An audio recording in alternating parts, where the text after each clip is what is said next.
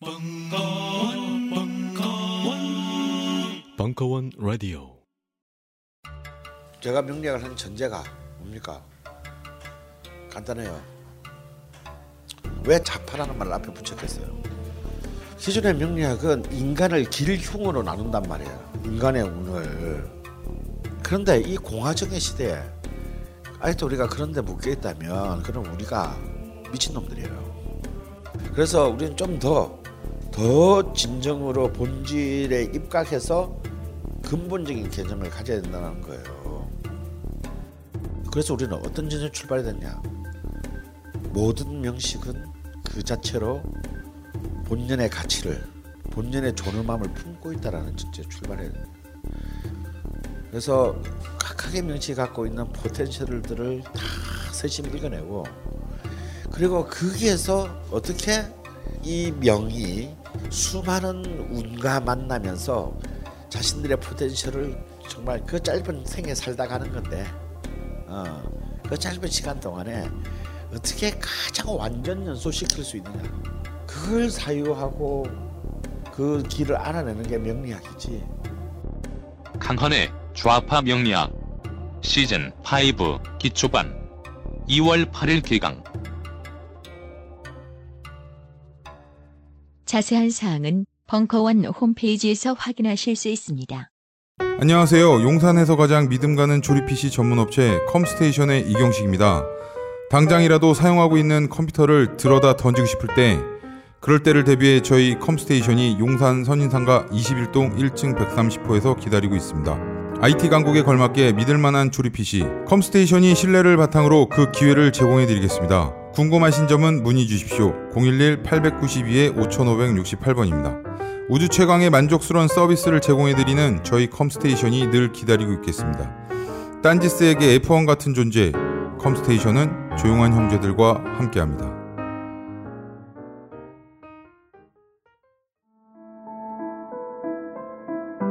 오찬호 대통령을 꿈꾸던 아이들은 어디로 갔을까? 2부 2016년 12월 16일 강연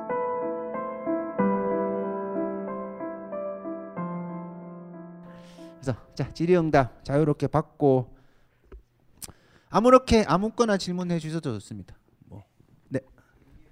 이 공무원이 문제인 건지 열풍이라는 현상이 문제인 건지가 궁금하거든요. 예를 들어서 이게 공무원 열풍이 아니라 뭐 벤처 붐이 분 거예요. 막 다 공무원 너도 안 하고 다 벤- 너도 너도 한 방 한 방을 잡겠다고 다 벤처로 뛰어드는 거예요.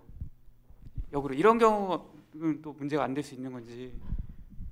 그러니까 뭐든지 과잉은 다 그 사회가 다른 쪽이 부- 뭔가 부재하고 있다는 뜻이다라는 거. 그러니까 과잉대 그러니까 벤처든 사실상 저는 어, 뭐 예를 들어 가지고 뭐 20, 대학을 졸업하는 뭐 대학 졸업만이 청춘은 아니겠지만 예를 들어서 10명 중에 한두 명은 창업에 뭐 벤처든 뭐든 그 열망이 있, 있을 필요가 있다고 생각을 해요. 근데 그게 그러면 다른 말로 임금 노동자가 8명, 9명 되는 것이 저는 훨씬 안정적인 사회인 거죠. 왜냐하면 리스크를 많이 안- 안고 인생을 시작한다라는 거는 소수가 그렇게 시작을 해야 되는 거죠. 근데 말 그대로 그게 열풍이 불어버리고 과잉이 분다는 것은 사실상 많은 사람들이 그 벤처가 주는 뭐 어떤 뭐, 뭐 진치 이게 아니고 기본이 주는 임금 노동자의 삶의 불안정성이 그게 이상한 도전을 기르는 거죠 일종의 일종에서는 그래서 어, 공무원이 뭐 문제가 공무원이 문제를 삼으려면 다른 주제인 거고 결국은 공무원은 근대 사회가 만들어진 이후에 근대 사회 이전에도 존재했었죠. 그러니까 공무원이라는 거는 평생 안정적인 직업 보장하는 대신 다음에 어, 급여를 뭐 이렇게 단 평생 복종해 충성을 나라에 충성을 해야 되는 대신에 정년을 보장을 해주고 노후에 대한 안정성을 보장을 해주는. 근데 그거는 말 그대로 어 음, 평생 그렇게 하지만 급여를 많이 안 주고 하지만 복종을 해야 된다는 것은 이것보다 더 많은 다른 직업에 많은 사람들이 종사하는 것이 정상적인 시스템이기 때문에 인류가 존재하는 일의 공무원은 어떤 경우에도 그 구급 공무원이 우와 구급 공무원 되는 순간 우주여행 가고 그러지 못했다는 거죠. 그러니까 사회적으로 구급 공무원을 딱 그 정도로 대우를 해주는 게 가장 맞는 거죠. 딱 맞는 거죠. 그런데 그러니까 왜냐하면 그것보다 다른 걸 하는 것이 정상이니까. 근데 이제 지금 이 구급 공무원 열풍의 그 과잉된 형상, 인원수가 늘어났다. 그다음에 모든 대학생들이 사실상 공부를 하려고 한다. 이거는 분명히 어떤 시스템이 엉망이다라는 뜻이다라는 거죠. 그러니까 왜냐하면 역으로 따져가지고 우리의 초, 중, 고등학교 교육, 그래서 대학까지 칩시다. 그러면 그 교육 과정의 결과물이 이토록 없는가라는 질문이죠. 사회적 배치 기능을 사회가 제대로 한다면 여기에 이렇게 과잉될 수는 없다. 과잉될 수는 없다. 그러니까 안정적이니까 다른 직업보다는 늘 뭔가 복잡복잡 거리겠죠. 안정적이라는 기본적인 메리트가 있으니까 늘 정원보다는 많은 인원이 참여를 하게 되지만 지금의 숫자는 어, 전혀 상식적인 숫자가 아니다. 어, 그런 의미에서 열풍이 그러니까 사회학적으로는 열풍은 결국은 어떤 병든 징표, 병든 징표라고 봐야 되는 거죠. 예를 들어서 뭐 아이를 사랑해요. 그래서 아이를 세상에 잘 키우기 싶어 가지고 사교육을 시켜요. 근데 그 사교육을 2, 30만 원 시키는 것하고 다섯 살 때부터 막 시키는 거 하고는 그건 전혀 부모 사랑의 결이 다른 거죠. 그 과잉은 우리 사회가 엄청난 문제가 있는 사회다라는 거를 역으로 증명을 해 주는 그런 거죠.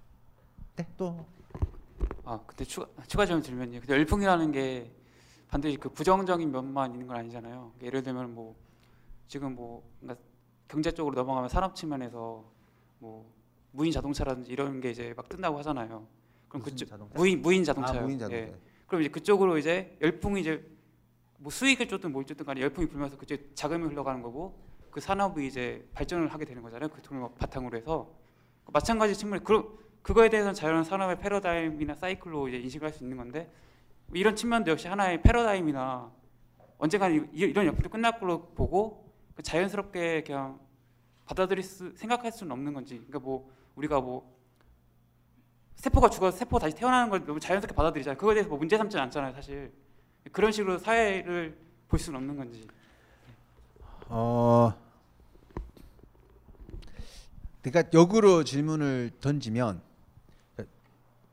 만약에 이 현상을 좋게 본다면 그러니까 무인 자동차처럼 와 무인 열풍이 부니까 막, 막 어, 정말 장난 아니게 도로가 막 정비가 되고 막 음주운전 다 사라지고 막 그- 그게 뭐 그렇게 이, 이해가 되는 거잖아요. 이거는 가장 긍정적으로 보면 그 결과가 뭐 뭐인 거예요. 구급 열- 구급 공무원 와 모이면 뭐 구급 공무원들이 막 뭐 일을 너무 잘한다든가 열풍이 일면 구급 공무원들이 막 더 사회 안전망을 구축한다든가 그러니까 그렇게 긍 그러니까 그 질문에서 이 열풍은 그 열풍의 긍정성이 너무 희소하다라는 어떤 판단에서 시작을 하는 거죠. 그러니까 이 구급 공무원의 열풍 가면 구급 공무원이 엄청난 인원이 몰렸을 때 그 좋은 점이 과연 그럼 어떤 게 있는가? 저는 책에서도 밝혔지만 구급 공무원 되는 사람들이 그렇게 노력을 많이 하면 사실상 우리가 평범한 사람들 그러니까 구급 공무원이라는 일은 사실상 그냥 국가직을 일을 하면서 위에서 오더를 받아가지고 진짜 몸으로 많이 뛰어야 되는 거라는 거죠. 그러니까 근데 이제 본인이 얼마나 억울해요. 이렇게 열심히 노력해서 왔는데 사회복지센터 또 가보면 막 술만 처마시고 와가지고 막 돈 달라 막 그러면 막 화가 막 진짜 어 완전히 좀 게으, 게으른 사람이 불성실하다고 생각을 하게 되는 거죠. 그러니까 저는 그런 의미에서 이 열풍은 오히려 더 매너리즘을 빠지게 만드는 것이고 그다음에 뭐 이런 측면에서 긍정성을 찾기가 굉장히 힘들다라는 그 제 입장이고요. 그다음에 또 하나는 공무원의 주제를 빼고 다른 열풍으로 가봅시다. 가봅시다. 그 열풍이라는 결국은 뭐냐면 어 그만한 일을 하는 사람들의 관심사에서 설명을 해야 되지 그 일에 인원이 많아지는 열풍은 전혀 다른 대답이라는 거죠. 예를 들어 가지고 국가에서 뛰어난 이공계 엘리트가 있다 봅시다. 그럼 여러 가지 일들을 할 거 아니에요. 근데 알파고가 등장을 했어요. 그래 알파고 보니까 이게 막 인공지능이 대단한 거. 그러면 국가 산업을 엘리트의 산업 고 엘리트 10 엘리트를 5%라 칩시다. 그럼 5%가 과거보다는 그 알파고 인공지능이라는 게 열풍이 불면 원래 똑똑한 친구들이니까 그 열풍 똑똑함을 그 열풍에 맞추어 가지고 사회를 발전시키는 데 쓸 수가 있죠. 근데 그 열풍이 그 5%가 아니라 50%가 다 그 인공지능에 미쳐 버리는 거야. 그러면 그거는 상식적으로 우리가 흔히 말해 가지고 구글에 딥마인드 들어가 가지고 알파고 만들 수 있는 사람은 아주 소수죠.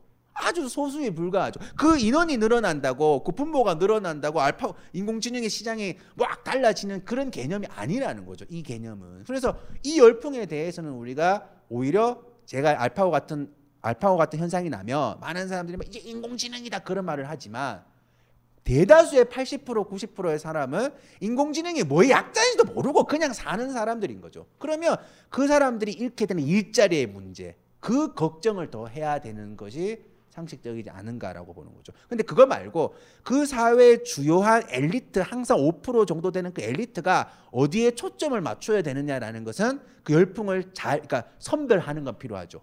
의미 있는 열풍에는 쫓아가야 되고 의미 없는 열풍은 차단을 해야 되고 그거는 산업적으로 굉장히 의미 있는 말이지만 그 의미 있는 산업에 어차피 그것을 통해 가지고 부를 창출하지 못하는 사람마저 자기 거 다 때려치우고 거기다 관심을 가지도록 하자 이런 거는 제가 볼 때는 사회적인 솔루션은 아니지 않는가 이런 생각을 던져봅니다. 네. 네. 예, 지금 선생님께서 말씀하시는 것들을 보면서 제가 어떤 느낌이 들었는가 하면 이걸 과연 대한민국만의 어떤 특별한 현상만인가 아니면은 다른 사회나 다른 국가 다른 사회에서도 보편적으로 볼 수 있는 어떤 상황인가 가령 대통령 꿈꾸는 아이들은 어디로 갔을까의 경우에는 궁극적으로는 어떤 뭐 차별에 대한 어떤 문제점도 있지만 안정적인 직업에 대한 뭐 직업의 희소성 그 직업의 희소성에 따른 보편적인 어떤 사람의 열망 그거에 대한 문제점을 어떤 보편적인 현상으로 이해를 할 수는 없는 건가 하는 게 저의 기본 예, 질문입니다. 어 예를 들어 가지고 그러니까 우리만의 독특성이라는 거는 존재하지 않는다고 생각해요. 왜냐하면 한국 사회 특징이 있겠죠. 뭐 여러분 유교다, 무엇이다, 뭐 6.25다 있는데 한국 사회가 전체 사회가 농경 사회가 될 때 농경 뭐 시간 때는 다르지만 그 농경 사회를 거부한 사회도 아니고 그다음에 산업 자본주의 사회가 될 때 물론 시간의 차이는 있지만 산업 자본주의 사회를 도래를 했고 그러니까 우리가 흔히 말하는 근대화를 시간의 차이는 있지만 달성을 한 거죠. 그렇기 때문에 한국만의 변수가 있다라는 생각은 이제 하지 않아요. 왜냐하면 다른 세상의 사회 물줄기를 뭐죠? 맞았는데 한국만 비껴갈 리는 없기 때문이죠. 그러면 저는 이제 거기에서 어떤 말을 하냐면 어, 우리가 이제 학자 학자들이란다. 어디 세미나를 가니 어떤 교수님이 말을 하는데 신자유주의 사회가 전 사회 전 세계에 이렇게 다가왔다는 거죠. 대처리즘, 레이건로믹스, 80, 70년대 중후반부터 뭐 기업가적 정신, 뭐 성공신화, 그리고 이제 신자유주의, 네가 열심히 노력하면 된다. 국가는 도와주지 않는다. 그런 것이 7, 8, 70년대 중반부터 이제 슬 등장을 해서 어, 각 나라의 시간대는 좀 다르지만 우리나라는 이제 김영삼 정부 출범과 함께 보통 이렇게 설명을 하고 IMF 이후에 본격적으로 이렇게 말을 하는데 그 신자유주의라는 패러다임이 그 사회에 안착하는 그 속도가 너무 너무 빠른 거죠 한국 사회가. 그러니까 세상의 물결은 변하고 있는데 그 물결이 변하니까 안정성을 추구하고 여러 가지 만에서 이제 뭔가 어 이제 각자 도생을 하려고 하는데 그 비행기가 다른 나라는 어 저기 비행기가 온다 야 좀 있어봐 따져보자. 뭐 혹은 야 너희들 내려와서 금방 돌아가야 돼. 뭐 이런 말들을 한다면 우리는 막 할 줄을 쫙 걸어가지고 어서 오십시오. 그러면서 글로벌 선진 문명을 내가 받아들이겠습니다 하면서 그냥 그게 질서라고 본 거죠. 그러면 그 과정에서 생겨나는 여러 가지 문제점들에 대해 가지고 그 차별을 정당히 여기고 대학이 저런 식으로 변화하고 하는 것에 대해서 제어하는 속도의 차이가 나 버리는 거예요. 그래서 저는 뭐 항상 50보 100보는 거기서 거기가 아니고 두 배 차이다라고 보통 생각을 해요. 그러니까 같은 불평등인데 더 불평등한 이유가 뭐냐라는 거죠. 예를 들어서 아까 전에 제가 중산층의 기준을 물을 때 다른 나라들은 좀 그렇지 않다. 근데 그 나라들이 보통 언급되는 나라가 프랑스, 영국, 미국 그런 나라들이에요. 막 각- 약자를 도와줘야 된다. 그러면 그 애들도 문제 많죠. 프랑스 막 인종차별하고 있고 영국은 막 가습기에 막 독극물 집어넣고 있고 막 미국은 막 미국은 뭐 그냥 뭐 총 맨날 총 쏘고 있고 굉장히 문제가 많죠. 근데 어떻게 지표를 뽑아 보면 양극화의 지표, 뭐 양극화 같은 거는 미국도 좀 선두적인 거지만 여러 가지 불평등의 지수를 뽑아 보면 분명히 이 사회는 강자가 더 많은 걸 가져가고 80% 그러니까 상위 20%가 더 많은 걸 가져가는데 그 차이가 왜 이렇게 한국이 유독 심한가라는 질문을 던진다는 거죠. 예를 들어서 성평등 지수라고 보통 얘기를 합니다. 뭐 유리천장 지수. 그러면 우리나라가 남자가 100만 원을 벌 때 여자가 평균 62만 원을 벌어요. 그래서 그게 꼴찌 수준입니다. OECD 국의 꼴찌 수준인데 그러면 그 성평등 지수에서 1등을 하는 나라들이 있을 거 아니에요. 1, 2등. 그 나라들이 덴마크, 노르웨이, 스웨덴인데 걔들도 성평등 지수가 뭐냐면 85 정도예요. 불평등한 거죠. 우리가 평등하다라는 나라도 일반적으로 자본주의 농경사회 이후에 산업 자본주의 사회를 받아들인 나라는 남자 중심으로 기울어져 있기 때문에 남자가 100만 원을 벌면 그렇게 1등 하는 나라도 85만 원 이렇게 버는 거예요. 그러니까 그거는 불평등한 거죠. 근데 우리는 더 불평등한 거죠. 저는 그 차이가 공무원 시험의 더 안정성에 관해서 길을 홀깃하게 만들고 더 사교육의 시기를 더 빨리 하게 만들고 그러니까 다 속물로 쪄들어 가는 시기가 더 빨라졌는데 한국이 유독 더 야만적으로 이루어지고 있지 않은가라는 그런 질문에서 이제 그러니까 보편성이 있고 또 특수성이 있지 않은가 이런 질문을 늘 어, 가져봅니다. 그렇게 따져보면 또 뭐 우리만의 변수를 찾는다면 압축적 성장 이런 거죠. 여러분들 뭐 이렇게 많이 들어보셨겠지만 저는 한국 사회 성장은 없었다라고 주장하는 사람이고 왜냐면 성장을 제대로 했으면 이런 불평등 지수가 나타나면 안 되는 거죠. 그러니까 단기간에 무슨 푸세식 화장실이 소세식 화장실이 되었다고 성장을 인정할 수가 없는 거예요. 뭐 많은 노인 빈곤들 그렇죠. 근데 우리가 단기간에 성장을 하려는 일련의 과정에서 그 단기간에 성장을 하기 위해 가지고 뭔가 그 성장의 속도를 방해하는 것들을 부차적으로 다 밀었던 거죠. 나중에 얘기하자 이거는. 나중에 따지자 이거는 민주화 된 다음에 따지자. 지금은 일단 성장이 중요한 거 아니냐. 그 제어의 브레이크의 차이가 지금 이제 같은 불평등한 자본주의 사회인데 더 불평등한 자본주의 사회를 만든 게 아닌가 이렇게 생각을 개인적으로 해 보는 거죠. 네.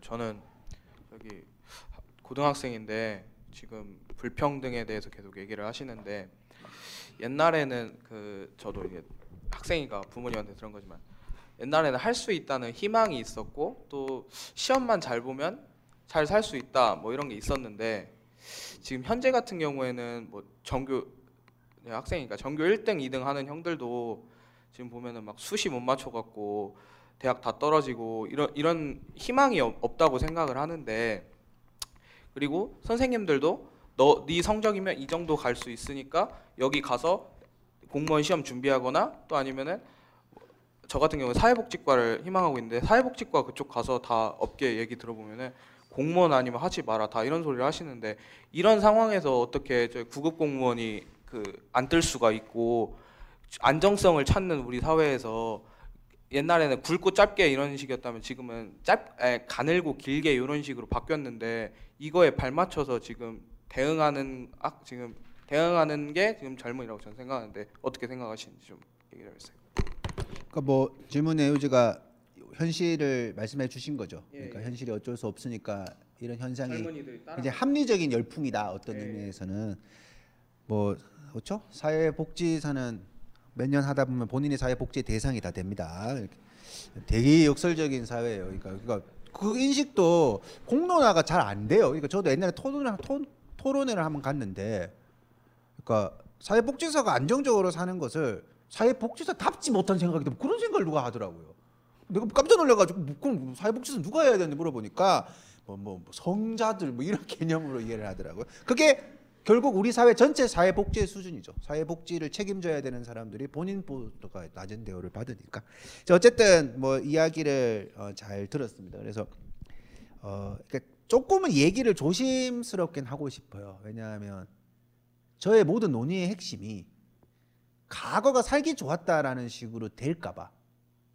그러니까 무슨 말 알겠죠? 그러니까 결국 뭐 옛날에는 이 정도는 아니었는데 그 옛날에 향수가 되고 우리가 이른바 뭐 이게 결국 논의를 하다 보면 뭐 전두환 때는 그래도 뭐 이런 박정희 때는 뭐 그런 근데 저는 지금 나타난 모든 결과가 그때가 원인이 된 결과물로 보기 때문에 그러니까 그때가 뭐, 뭐, 그러니까 운 좋게 단기적으로 모두가 가난하다가 성장하는 과정에서 모두가 상향, 그러니까 하향에서 조금 상향 평준화가 되어가는 과정에서 본인 다 개천에서 다 같이 용이 되어가는 그런 일련의 과정을 경험을 운 좋게 한 거죠. 근데 그게 100년, 200년 유지 안 된다라는 것은 저는 개인적으로 과거가 좋다라고 말을 할 수 없다라고 이제 생각을 하니까 이 지점은 굉장히 이제 조심스럽게 이제 말씀을 이제 드립니다. 그러나 본인이 볼 때는 어쨌든 대충 얘기를 들어보니까 지금이 과거보다는 개판인 사회라는 걸 듣는 거잖아요. 그러니까 본인의 현실에서 우리 삶에서 그런 사회에서 내가 어떤 공무원을 꿈꿀 수밖에 없는 것에 대해 가지고 뭐 어떻게 생각을 하느냐라는 질문으로 이해를 하는데 당연히 항상 말씀을 드리지만 사람은 그 자체로 비판의 대상은 잘 되지 않습니다. 그러니까 그거는 뭐 항상 그렇지만 성형 수술을 한 사람이 비판을 받아서는 안 되죠. 성형 수술을 하는 사람들을 가지고 원인을 찾는 거란 말이에요. 그래서 공무원 시험을 준비하고 하는 사람들이 뭐 크게 잘못되었다 생각하지 않고 굉장히 합리적으로 생각을 합니다. 그런데 본인은 이 현실론에서 그걸 선택을 했다 칩시다. 그러면 그 다음 세대는 나하고 좀 다른 선택을 할 수 있도록 고민을 하는 게 우리의 그냥 시민의 역할이라는 거죠. 인디언의 경구를 보면 우리는 조상으로부터 땅을 물려받아서 쓰는 게 아니라 후손으로부터 빌려서 쓰고 있는 것이다라는 이제 말이 있습니다. 이 말이 뭐냐면 잘못된 전통과 질서는 끊어야 되는 거죠. 내가- 우리가 이렇게 살았는데 내 나처럼 다시 우리 밑에 사람이 산다. 아까 말했죠. 나 서- 현실로는 존중하지만 이 시궁창 같은 삶에서 내가 이 현실이 등장한 거잖아요. 그러면 내 밑에 있는 사람은 그 선택이 인간이 시궁창 같은 삶 때문에 이것을 선택할 수밖에 없다라는 그 고민을 지금보다는 그때도 하겠지만 좀 적게 혹은 늦게 이것도 표현이 중요하죠. 적게 혹은 또 늦게 그렇게 만들기 위해 가지고 우리가 고민을 하는 것이 이 열풍을 그냥 이해하는 거죠. 그러니까 본인이 내가 어쩔 수 없이 꿈을 꿨고 이게 너무 정당한 것이고 그러면 그 다음 세대는 이 정당한 꿈을 꾸지 않았으면 좋겠다라는 생각을 하기 위해 가지고 하는 거죠. 이런 말을 하니까 또또 저는 결혼 안 할 건데요. 반 반시민적인. 그러니까 우리가 후손 세대라 그럴 때 그게 꼭 자기 주니어만을 뜻하는 그러니까 그냥 그냥 시민의 역할. 왜냐하면 그래도 그런 역할들이 있어 왔기 때문에 또 우리가 어떤 행- 과거하고 다른 풍요로움도 누리는 거죠. 누군가가 그래도 더 좋은 사회를 만들기 위해서 민주주의를 구축해 놓고 그 과정에서 여자가 투표권을 얻고 어린이가 차- 인권을 얻어가고 요즘은 성적 소수자들이 어, 권리를 찾아가고 그런 노력은 그- 내 아들 이런 문제가 아니고 오늘 차별받는 사람이 내일은 줄어가야 되겠다라는 전체 숙제 같은 거죠. 아까 중산층의 기준을 말하는 것처럼 본인의 선택은 굉장히 합리적인데 아주 좋은 좋은 건데 그 합리성이 가, 미래에 가면 좀 달라지면 좋겠다. 네, 계속해서 사회 구조나 어떤 전반적인 가치관이나 이런 것에 잘못된 점들 좀 많이 지적해 주셨고 그런데 그냥 갑자기 이런 생각이 들었어요. 작가님의 자녀 자식들을 어떻게 교육시키고 계실까라는 생각이 들더라고요. 그리고 저는 이제 저는 학교에서 이제 애들을 가르치고 있는데 뭐 아, 애- 아이들 앞에서 어떤 말씀을 해주 실까라는 또 그런 생각이 들더라고. 혹시 뭐 강의를 가셨다거나 그런 적이 있었, 있으셨다면, 네. 뭐, 뭐, 실, 그러니까 뭐 실천을 하려고 하지만 부족한 것도 굉장히 많고 그리고 이게 어 결국은 요즘은 제가 어떤 걸 느끼냐면 어 내가 어떤 실천을 하는데 이 친구가 나를 통해서 배우는 사회화의 비중이 있을 거 아니에요. 근데 현대 사회에서는 가정에서 그 비중이 그렇게 크지 않아요. 그 밀도의 차이만 있는 거죠. 그럼 그리고 제가 어떤 말을 했을 때 이 친구가 밖에서 90%를 배우는 다른 사회와 가정하고 뭔가 앙상블이 맞아야지만 얘가 또 확장된 생각을 할 수가 있는데 얘가 이제 나한테 얘기를 듣고 밖에 나가면 그 충돌이 너무 나가지고 그러니까 원이 벙벙해져서 맨날 이렇게 다니는 거예요. 그래서 이제 결국은 우리가 그러니까 그 친구가 접하는 교육 현장에서의 목소리, 그 친구가 접하는 미디어의 수준들, 결국 내가 그것에 더 관심을 가져가지고 더 좋은 사회를 만들기 위해 노력하는 것을 항상 병행해야 되겠구나. 내 부, 나의 노력으로 이 친구가 어떤 어떤 철학을 가질 수 있는 게 아니구나라는 생각을 늘 이제 가지고 있죠. 그런 그런 외연의 확장이 중요하다라는 거고. 그런데 이제 뭐 개인적으로 어떤 식으로 기르냐 그러면 뭐뭐 쉽지는 않은 것 같아요. 근데 이제 어, 이런 거는 재밌었던 것 같아요. 이제 어, 이 친구가 책을 빌려 왔는데 작은 눈이 어때서라는 책이에요. 책의 내용이 벌써 다 뭔지 알겠죠. 운이 작은 친구가 있고 따, 딸을 당하다가 서로 사랑과 협력의 어떤 그런 거예요. 근데 이제 근데 그 책을 내용은 되게 좋은 것 같지만 아이가 그 책을 딱 읽으면 나를 딱 붙들고 하는 첫 번째 질문이 아빠 솔직하게 말해 내눈 작아 커. 그러니까 어떤 그 안에서 뭐가 좋고 나쁘다가 규정되어 있고 나쁘다고 함부로 대하면 대하, 대하겠느냐라는 질문으로 가는 거예요. 근데 저는 그건 되게 위험한 교육으로 보는 거죠. 왜냐하면 우리가 공동체, 협력, 연대 너무 쉬운 말들이잖아요. 근데 일상에서 그게 안 되니까 현실이 무서운 거예요. 그 당연한 게 안 되니까 현실이 무, 무서운 거란 말이에요. 그래서 이제 그 친구가 그 얘기를 하면서 그 책을 막 보여주는데 보통 보통의 이제 엄마 보통의 집이라면 너 그런 눈 작은 애 뭐 함부로 대하면 안 돼. 근데 평소 평소에도 눈 큰 애가 뭐 어제 너무 이쁘다 그런 말을 하니까 본인도 기준이 딱 서, 성, 이게 설정이 된 거잖아요. 그래서 이제 제가 며칠 전에 앉혀놓고 이 책은 나쁜 책이다. 눈이 작은 거를 문제 삼는 것 자체가 이거는 그건 그런 기준은 존재할 수가 없다. 막 이제 아, 막 얘기를 혼자 막 하니까 뭐 대충 막 알아듣죠. 대충 알아듣지만 이제 뭐 미쳤나 뭐 그런 표정으로 나를 바라보는데 이제 결국은 어 저는 항상 이런 비유를 듭니다. 어, 몸짱인 부모들은 아이들도 굉장히 교육을 잘 시키는 것 같더라고요. 그러니까 운동도 잘 시키고 식이요법도 관리하고 부지런하게 만들려고 하고 그러니까 게으르지 않은 것 같아요. 근데 이런 것도 마찬가지라는 거죠. 그러니까 그러니까 24시간 몸짱이 되기 위해 가지고 음식까지 관리하고 유산소 운동도 나, 아침에 아니야 저녁에 그까지 계산해서 하는 사람이 인간들인데 우리가 흔히 말하는 정치적 시민으로 아이를 기르려면 많은 사람들이 얘가 나중에 스카이 간담 시켜야지 뭐 그런 말을 하지만 절대로 나중에 그런 건 오지 않는다는 거죠. 내가 아침에 눈을 떠서 밤에 잘 때까지 친구하고 접하는 모든 정보 속에서 어떤 것을 선별해내고 내가 판단해내고 내 판단은 옳았는가에 대해 가지고 늘 감시해야 되고 그런 그런 면에서의 부지런함이 되게 중요한 거죠. 근데 동의하시는 분들이 있을지 모르겠지만 여러분들은 시대를 잘못 태어나서 혹은 좋게 태어나서 무슨 말이냐면 우리 부모님들은 그냥 전통과 질서대로 가르쳐 주면 끝이에요. 근데 지금은 모든 게 논쟁이잖아요.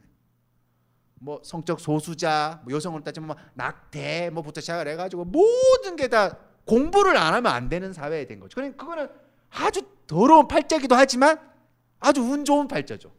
왜냐하면 내가 그걸 공부를 함으로써 고정관념을 줄여줄 수 있는 것이고 내가 차별하지 않는 사람이 되는 거니까. 그래서 좀 그런 의미에서 부지런해야 되지 않은가 이런 생각을 개인적으로 가져 봅니다. 아이들을 상대로 어떤 말을 하느냐 했는데 얼마 전에 중학교에 초빙되어 가지고 이런 얘기를 하니까 다들 뭔 소리를 하는지 못 알아듣더라 하는 이 정도 얘기를 합니다. 그러니까 좀 일상에서 우리가 느끼는 미세한 차별의 지점들 이런 것들에 관한 탐구가 굉장히 필요하다라고 말씀을 드리도록 할게요. 뒤에 분 네, 말씀드리고. 우리나라 같은 형식의 비정규직이 다른 나라에도 있는지 궁금. 못 들었어요.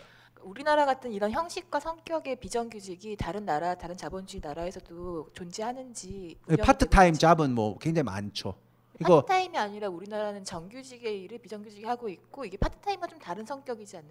아니 근데 우리나라하고 어 우리나라 같은 비정규직 존재하고 그다음에 정규직도 우리나라보다 훨씬 해고가 더 자유로운 음, 그러니까 그러니까 우리는 정규직이라는 게 정년의 어떤 안정성, 해고를 하기 위해 가 여러 가지 조항들이 굉장히 중요한데 오히려 더 서구 사회가 경영 불안정성이나 이유로 정규직을 해고하는 것에 대한 권한을 더 많이 줘요. 근데 이제 어, 핵심적인 것은 뭐냐면 내가 비정규직이 되었을 때 그 비정규직과 정규직 격차가 다 나라마다 다른 거죠. 아까 그 성평등 지수를 말을 했는데 정규직이 100만 원을 벌 때 비정규직이 얼마를 버느냐.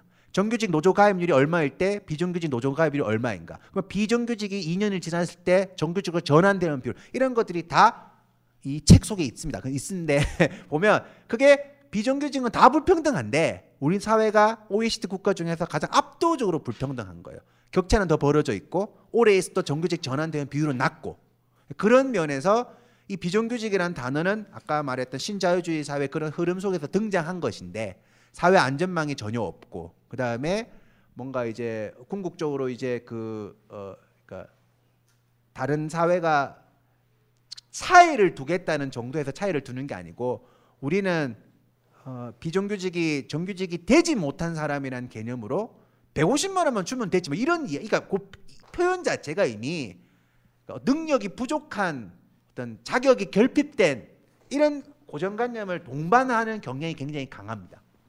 그런 거는 어떤 나라에서는 전혀 존재하지 않는 전혀 존재하지 않는 그러니까 비정규직과 정규직의 안정성의 차이는 존재는 하지만 그 차이가 엄청난 공포로 느껴지는 정도의 차이는 확실히 다르죠. 예, 확실히 다르다. 그러니까 그러니까 아까도 말씀드렸지만 우리나라에 있는 게 외국에 없을 수가 없어요.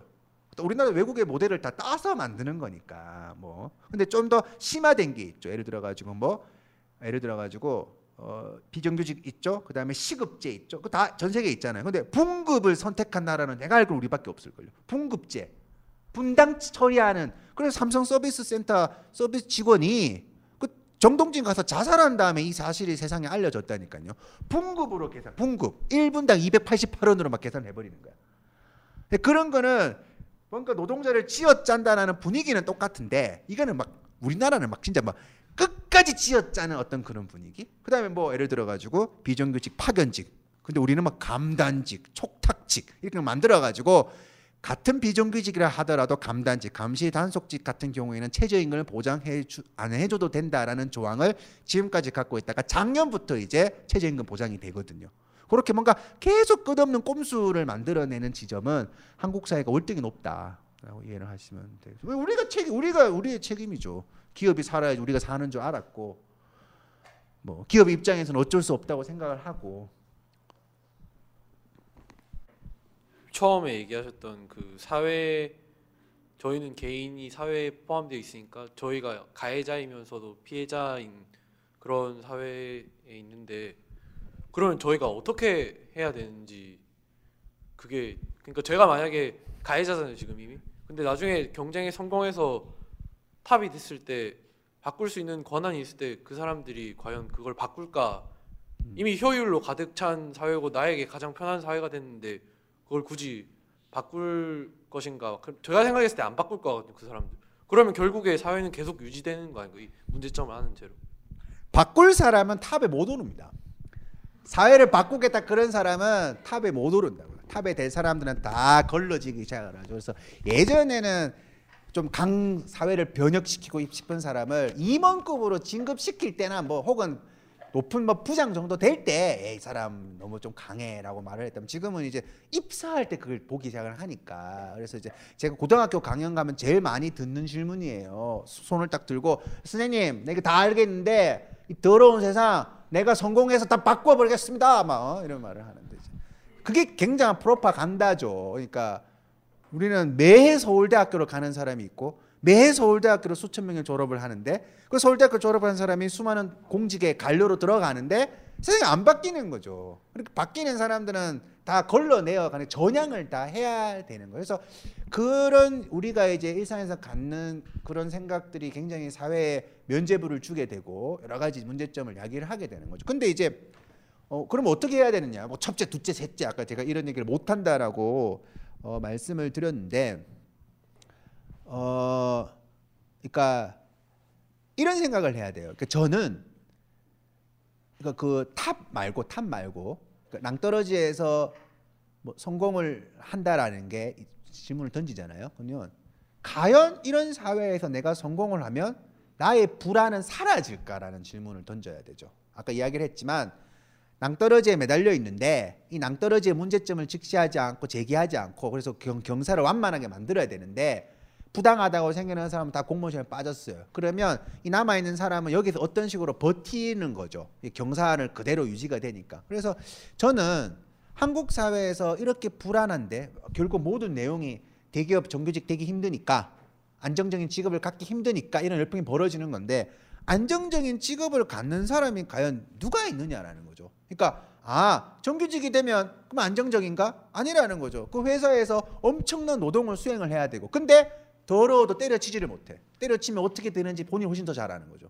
이 바닥은 패자 부활전이 없다라는 걸 아니까 내가 현실에서 살아갈 때 부당한 것에 대해서 감수해야 되는 거예요. 그냥 사실상 보면. 그러니까 우리가 말하는 내가 가해자가 된다, 피해자가 된다라는 질문을 좀 더 외연을 확장을 하다 보면 여기에서 내가 잘못하면 이렇게 불행하게 살 수가 있으니까 패자가 되어서 우리 사회를 바꿔야 되는 이게 아니고 불행한 패자가 많으면 그 사회 승자도 평생을 불안하게 사는 거예요. 그럼 자기 자녀한테 공부할 때 야 이제는 책 덮고 공부할 때가 되지 않았어? 국영수 문제지만 풀자. 예를 들어 가지고 엄마 나 철학과 가겠다. 그럼 씩 돌았나 그러고 막 철학은 무슨 철학이냐? 옆집 철학하다가 아저씨 어떻게 될지 못 봤어? 뭐 예를 들어 가지고. 그러니까 이거는 결국은 내 일상을 어떻게 보면 그 불안 때문에 더 빨리 사교육 시키고 그러니까 그러면 사교육 많이 시키면 당연히 책 많이 못 읽죠. 그러니까 당연히 우리 사회 지적 수준 떨어질 수밖에 없죠. 우리 사회 지적 수준이 떨어지는 이유가 엄청난 학습지 시장하고 저는 무관하지 않다고 생각을 합니다. 그러면 결국은 각자 도생이라는 건 더 구축될 수밖에 없고 그러면 가정에서 부장되는데 목숨을 걸어야 되고 가정에서 부장되는데 온갖 꼼수가 등장하기 시작을 하고 결국은 양조 하나 안 갖다 바치는 사람이 사회생활 못하는 사람이 돼버리고 그렇게 하다 보면 또 내가 어떻게 직장 생활하는데 억울해서 못 살겠다 그러면서 집에 와서 또막 막나니처럼 부르고 애를 들어가지고 그래서 결국은 이게 승자 패자의 개념이 아니라 이 사회에서는 어떤 승자도 존재하지 않는다라고 규정을 하고 일상 자체의 어떤 굉장히 광범위한 사회 비판. 그러니까 그거는 작은 지점부터 큰 지점까지 굉장히 많이 있죠. 정책 하나하나를 따지는 것부터 시작을 해서 그냥 일상에 내 친구한테 이야기를 하는 거. 페이스북에 누군가의 좋아요를 눌러주는 것까지 굉장히 광범위하게 내가 깨어있는 시민으로서 살아가야 되는 이유가 생기는 거죠.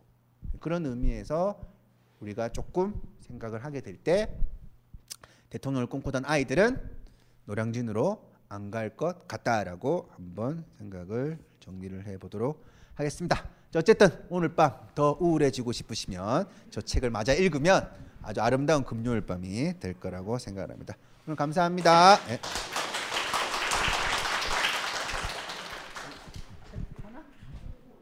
한 번쯤 그런 생각하시죠? 나도 철학이나 공부해볼까? 그런데 이걸 어쩌나 세상엔 철학자가 많아도 너무 많습니다. 아휴. 하지만 걱정 마세요. 반으로 딱 잘라 줄일 수 있는 방법이 있으니까요. 어떻게요? 싸움을 붙이면 되죠. 철학 박사 강신주의 마지막 철학 강의 철학 대 철학 The Philosophy 철학 박사 강신주가 싸움 붙인 철학자들 그리고 그들의 담론들 The Philosophy 챕터 3에서 그 승자를 확인하세요. 2017년 2월 9일 개강 자세한 내용과 수강 신청은 벙커원 홈페이지를 확인하세요. www.벙커원.net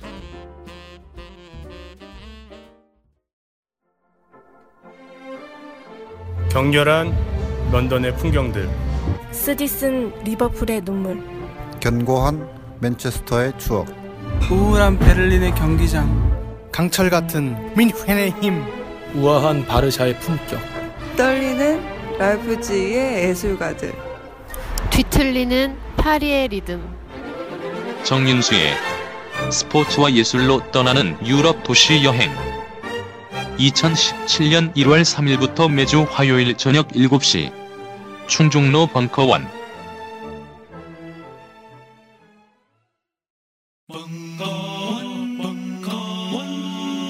벙커원 라디오